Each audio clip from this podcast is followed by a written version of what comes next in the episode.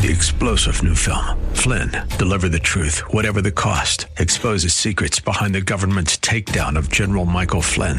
Flynn knew what the intel world had been up to. He ordered the first audit of the use of contractors. This set off alarm bells. He told the truth. He was the most dangerous person for Donald Trump to hire. They had to get rid of Flynn.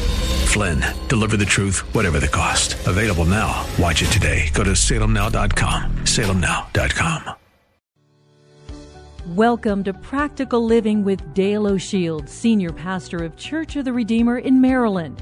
We pray that through this message, you will learn how to apply God's Word and truth to your life. Stay with us as we discover God's truths that will transform us. We're going to wrap up today with one word, and the word I want to share with you today is the simple word reach. Recovery involves learning how to do some reaching. Now, you might say, what does that have to do with recovery? I'll explain it to you more in a moment. Let me talk about that word reach just briefly. The word reach is an action word. You can't sit still and reach at the same time. You have to do something. Reach is different. It's something that you do. You extend or stretch yourself toward something. You move in a direction. You embrace something. Uh, that's what, that's what reaching is all about. No one reaches passively. So today I'm going to talk to you about some action things that you need to do because reaching is an action. And I'm going to talk to you about what reaching has to do with recovery. How do those two words go together? What does it link us to in terms of relationship with God and relationship with the people of God? And if you're taking notes, and I would really encourage you to do so, here's our first point together is simply this. Pain produces inward thinking and isolated living. Let me explain, first of all, this word pain and what it has to do with recovery. Recovery is all about, generally all about dealing with some kind of pain in your life. You don't need to recover from things that are going well, right? If everything's going good, if your health's good, you don't need to recover. If your finances are good, you don't need to recover. And so anytime we talk about recovery, recovery is connected to pain. And so you recover from some kind of pain in your life. It might be spiritual pain that you're going through. It might be emotional pain or psychological pain or relational pain, but you know you need recovery when you experience, when you're experiencing some level of pain in your life. Now, anytime you experience pain, pain does something to people. When you go through any kind of pain in your life, pain causes certain things. Pain causes a reaction. If you hit your, your, your, your finger with a hammer, I assure you, you're going to have some kind of reaction. Hopefully it's a, it's a praise the Lord or something that's nice and Christian when you have that moment. But most of us are going to at least have an action that comes back, will draw back in pain. In fact, sometimes we talk about that phrase, the person drew back in pain. And so pain causes you to withdraw. It produces something in your life. I'll come back to this word in just a moment. Now, every time you experience pain, you're going to turn. We all have a tendency to turn toward ourselves. We start thinking about ourselves. We start thinking about our pain. And we also tend to isolate. We tend to pull away from people. Think about the times you've been hurt emotionally. What you generally will do in your life as you want it, you pull back in some way and something generally happens with your relationships.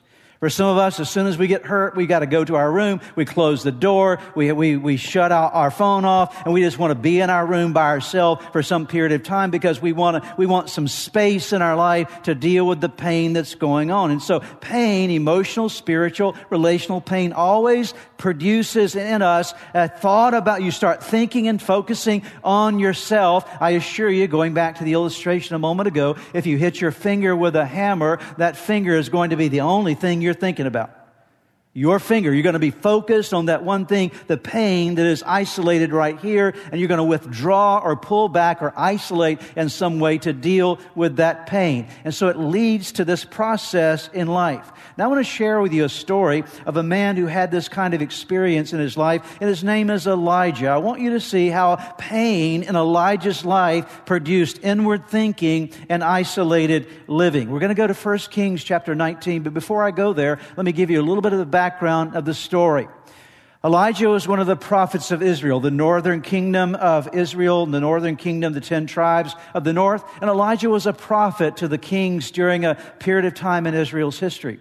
And the time in which Elijah existed and ministered was the time of the reign of a man by the name of Ahab, and he had a wife by the name of Jezebel. Anybody remember Jezebel, right? Not a very good name, not a very good memory. And so it's Ahab and Jezebel, and Elijah is the prophet during this time. Ahab and Jezebel were very evil people. They did not worship Jehovah God. They worshiped uh, the, the gods of Baal and all kind of false gods. And so it was a horrible spiritual time in Israel. When you come to 1 Kings chapter 18, you'll discover that it's a period when Elijah calls forth a confrontation between the God of Israel, Jehovah God, and the prophets of Baal. And there on chapter, chapter 18 of 1 Kings, there's this great event that transpires at Mount Carmel where there's a confrontation with Elijah and the Jehovah, one God, and 450 prophets of Baal. And God really shows himself off there in a mighty way. It's a great moment, but it's been a stressful moment for Elijah. Let me ask you, how many of you you would like to stand up to an army of 450 people by yourself. So it's been a stressful time, a difficult moment. He's had to use all the faith that he could muster up during that time. He's been in a confrontational situation. And then as soon as it's over, he receives news that Jezebel has made a decision to kill him.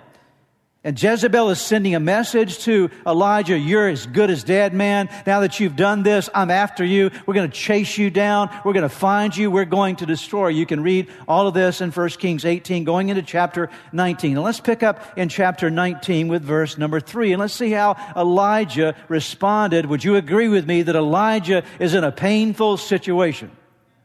Shake your head if you agree, right? He's in a painful situation right now, and let's see what he does, and let's see if our theory that I laid out for you a moment ago that pain causes you to move into inward thinking and isolated living. Let's see if it works out in Elijah's life. So here's what it says in chapter 3, uh, chapter 19, verses 3 and 4. Elijah was afraid and what? So as soon as he hears that Jezebel's going to kill him, he experiences fear and he begins to run for his life. So now you see he's thinking about one thing. He's thinking about how am I going to survive? It's all inward right now. He's thinking about himself and he's running. He's isolating himself from anybody else around. When he came to Beersheba in Judah, the Bible says he left his servant there while he himself went a day's journey where into the wilderness. Would you agree with me that a wilderness is an isolated place, right? He came to a broom bush, sat down. The Bible says that he uh, under it and prayed that he might die. I've had enough, Lord, he said. Take my life. I'm no better than my ancestors. Have you ever prayed a prayer like this? I've had enough.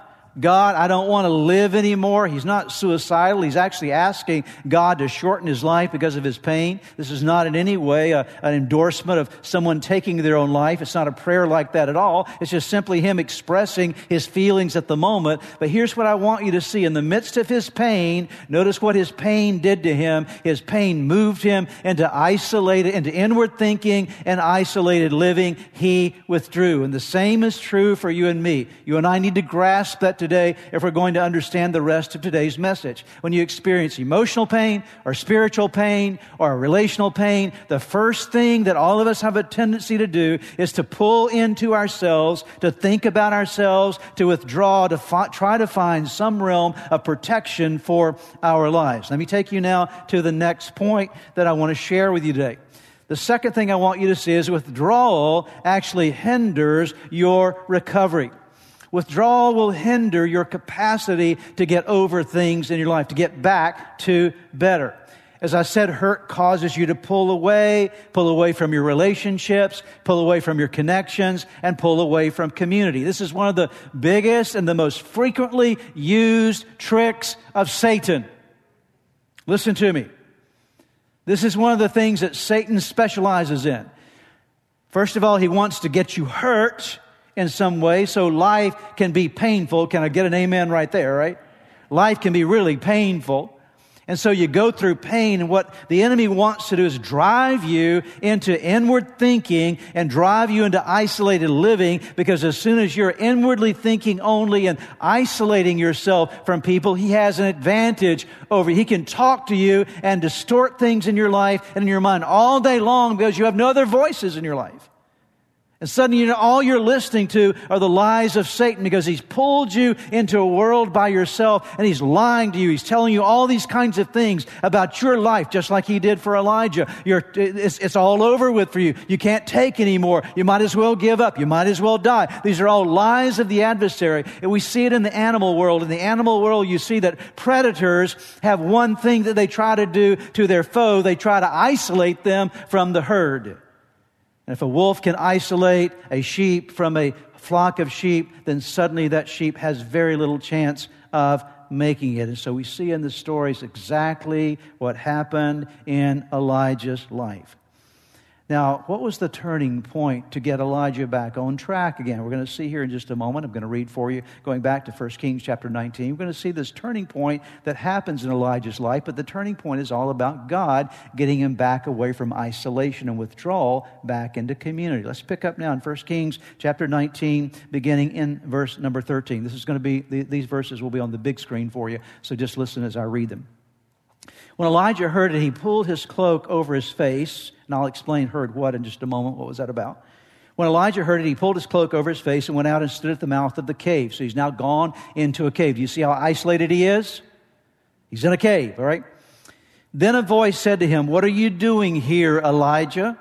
He replied, I've been very zealous for the Lord God Almighty. The Israelites have rejected your covenant, torn down your altars, and put your prophets to death with a sword. I am the only one left, and now they're trying to kill me too. And notice this. Where's Elijah? He's in the mouth of a cave. He's in an isolated place when God confronts him here in this moment, that's what the, the phrase means when Elijah heard it. God's voice came to him in a still small voice or a gentle whisper. And so God comes to Elijah in the cave and says, Elijah, what are you doing here? Why are you in this inward place? Why have you isolated yourself from everyone? What are you doing here, Elijah? God, don't you understand? I'm the only guy that's left around here, and now they're trying to kill me too. Now notice what God says to him next. Verse 15, the Lord said to him, Go back. Everybody say, Go back. Why is there a go back there? Go back to what? Go back to some place where you're not alone. Go back to some place where there's community. Go back to some place where there can be some other positive voices in your life. Go back the way you came and go to the desert of Damascus. When you get there, anoint. Notice this. He gives him an assignment. Anoint Hazael, king of Aram. Also anoint Jehu, son of Nish, Nimshi, king over Israel. And anoint Elisha, son of Shaphat from Abel Meholah to succeed you as prophet, as a prophet. So he says, I want you to go back where you came from because your withdrawal is doing what? It is hindering your recovery. You can't get back on track, Elijah, unless you go back. Your withdrawal is hindering your recovery. Let me see if I can explain this principle to you with a graph here. Actually, let me give you this verse first. This is the verse that kind of ties this into the graph I'm going to show you. Yet I reserve 7,000 in Israel, all whose knees have, bowed, have not bowed down to Baal and whose mouths have not kissed him. Now, here's what God's saying Elijah, you're not the only one here. I'm going to bring you back out of all this. You're not the only guy hurting. There's 7,000 more that I want to take you back to because I want to get you back into community. Let me go to the graph now to show you what we're talking about here. Here's how withdrawal works in your life. Everybody looking at this? Look closely.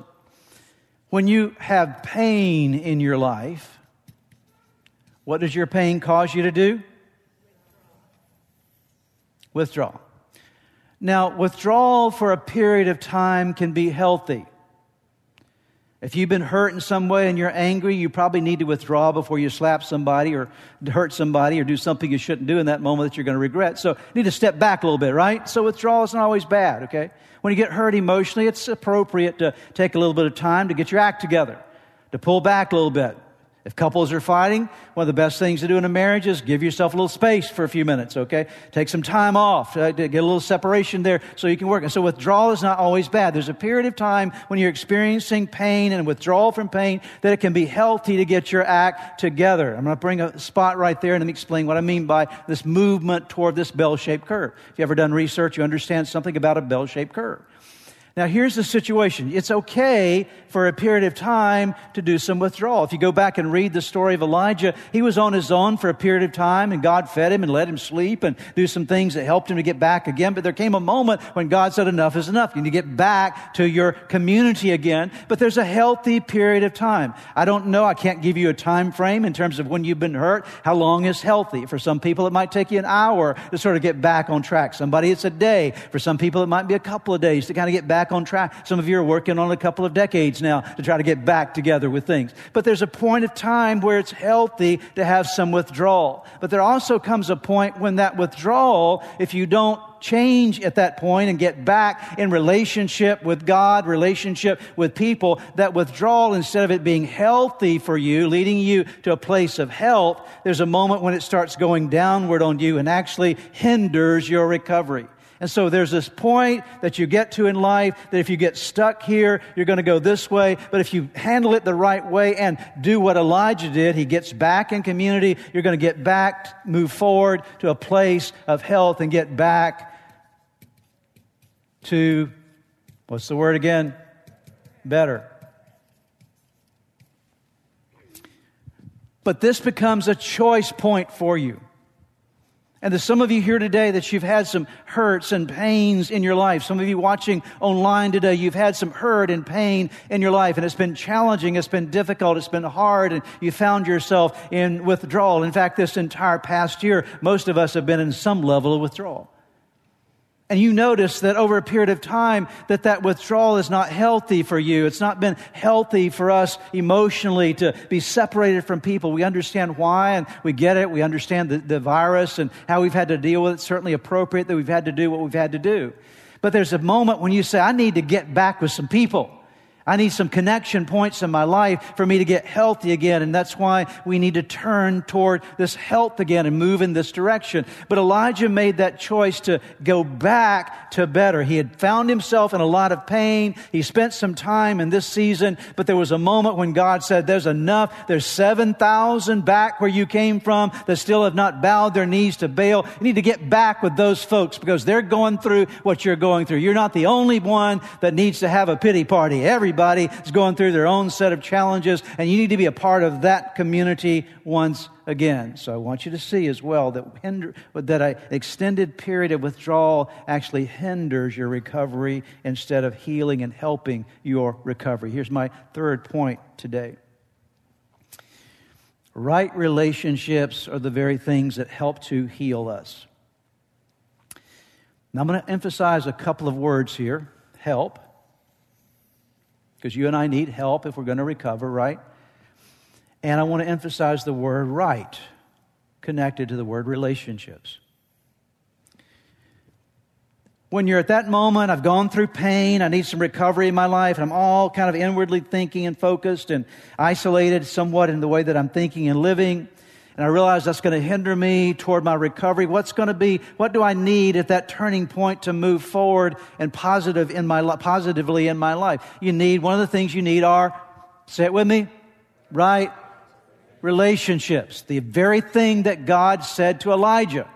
God said, Elijah, go back where you came from. I want you to connect with those 7,000 again. And I want you to also anoint three different people. The last one being Elisha, who's going to be your successor. You need a relationship with him. You need the right relationships in your life. God told him exactly who to reach out to. Now, I'm glad that God didn't tell him to go back and connect with Jezebel, aren't you? He didn't tell him to go back and connect with someone that was going to be destructive in his life. He told him to go back and connect with people that were going to be constructive in his life. Can I get an amen? Because the wrong people in your life, the wrong relationships will actually de- deter and hinder your, your healing, but the right relationships can facilitate your healing. You need the right people in your life. There's a story in the New Testament I want to draw your attention to. It's found in the Gospel of Matthew, chapter 18. Actually, it's not there, it's going to be on the screen. Uh, Luke chapter 8. I'll take this one back and we'll get to that one in just a moment. It's going to be on Luke chapter 8, chap, chap, verse 43, and it'll be on the screen as I read it for you. Listen as I read. A woman in the crowd, this is Jesus ministering to a group of people. A woman in the crowd has suffered for 12 years with constant bleeding, and she could find no cure. Coming up behind Jesus, she touched the fringe of his robe. Immediately the bleeding stopped. Who touched me? Now notice that. You can't touch somebody unless you reach. There's a reach moment, okay? And she's reaching out in relationship. Are you with me? So she's now reaching out, she's taking a risk. She's now come through the crowd and she reaches out, she extends herself, she's connecting with someone. In this case, it's Jesus. She's reaching out to touch him.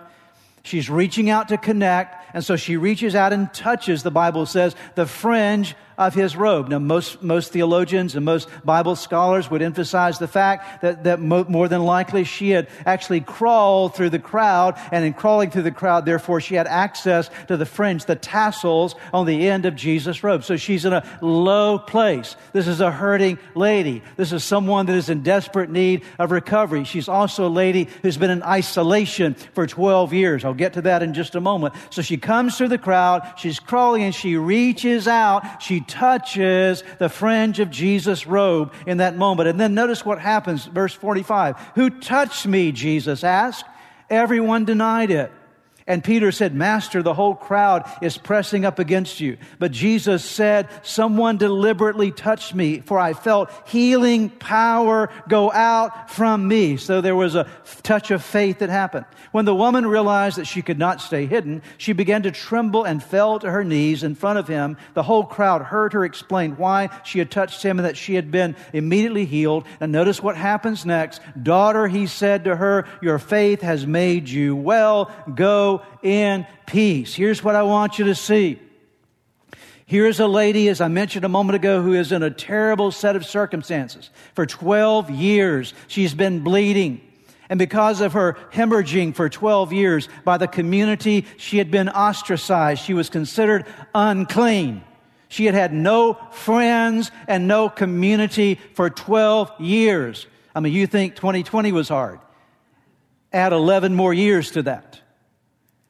So for 12 years, she had been all by herself. She'd been living in her inward pain and she'd been living in isolation. She'd gone to every doctor she knew trying to find some, some kind of help. One of the other gospels says that she'd spent all she had trying to find a cure. And so it had been a desperate 12 years that she'd experienced. That day, she works her way through the crowd and touches the fringe of Jesus' garment, her, his robe. And there in that moment, she was healed. Now, why didn't Jesus just say, Hey, God bless you, go ahead? Ahead. No, she, Jesus stopped everything in that moment and said, Who touched me? Now, can you imagine a person who's been in isolation for 12 years, has been considered unclean for 12 years, suddenly being called out, saying, Now she's got to confess up that she was the one that touched him. She was the one, and suddenly this lady that had been all alone is going to be the center of attention. The entire spotlight's going to come on her for this moment in history. And there she is standing having spent 12 years of feeling like she was a nobody, having spent 12 years of living in her own pain, having spent 12 years living in her own wilderness, and Jesus had to call her out. In that moment, Jesus called her out for a very specific reason. I believe that Jesus called her out because she needed to reconnect with community, and community needed to reconnect with her. Everybody needed to know the lady that was unclean is now clean. The lady that was sick is now healed.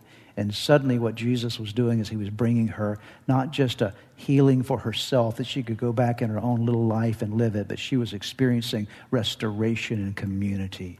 See, it's one thing to know that Jesus loves you and that you get healed from Jesus. It's another thing to be surrounded with some healthy people in your life as well to connect with community, to know that you're surrounded by people who are now bringing you into the fold and allowing you to be a part of their world as well. What I want you to see is that right relationships are the thing that help heal us, but they have to be right relationships.